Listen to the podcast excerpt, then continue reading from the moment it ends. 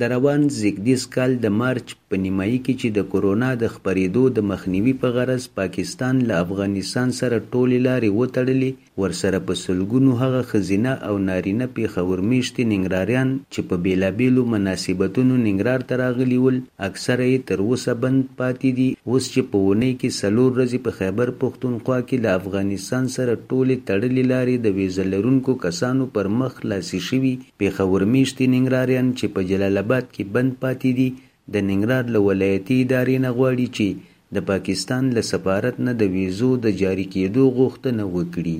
د جلال آباد ښار یو تن اوسیدونکی سپی ربزاده مشال راډیو ته وایي.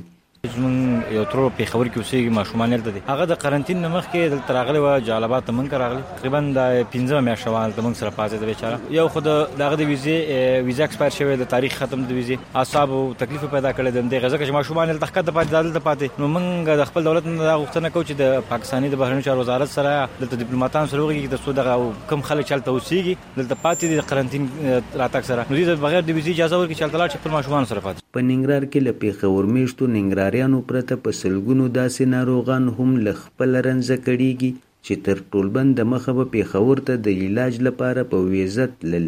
د وفی الله بیدار په نوم یو تن هم له ولایتي چارواکو غواړي چې د پاکستان له سفارت نه د ویزو د جاری کېدو غوښتنه وکړي. زموږ ناروغانو پاکستان ته تلل او خپل ډاکټرانو نه عمل تفالو کېده نه مغز نه به دواګانې راغستلې دا چې ومه لاره تورخم بند او یو زیات شمیر مشکلات دلته رامنځته شو.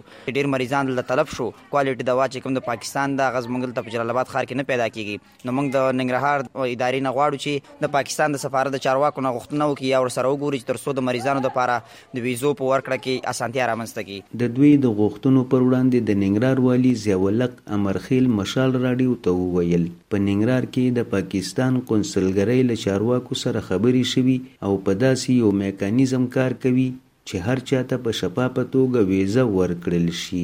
موږ هم دلته د ویزې په برخه کې یو تخنیکی مجلس کړی دی چې څنګه خپل افغانانو ته بل خصوص د ننګرهار باعزت ولسونو ته د ویزې په اخیستلو کې سہولتونه برابر کړو. د ذکر ور د چې اوس هغه افغانان چې د پاکستان ویزه ولري او یا هم هغه پاکستانیان چې د افغانستان ویزه لګولې وي د خالی سیشنبه چهارشنبه او پنځشنبه په ورځو کې تګ را تک کولای شي.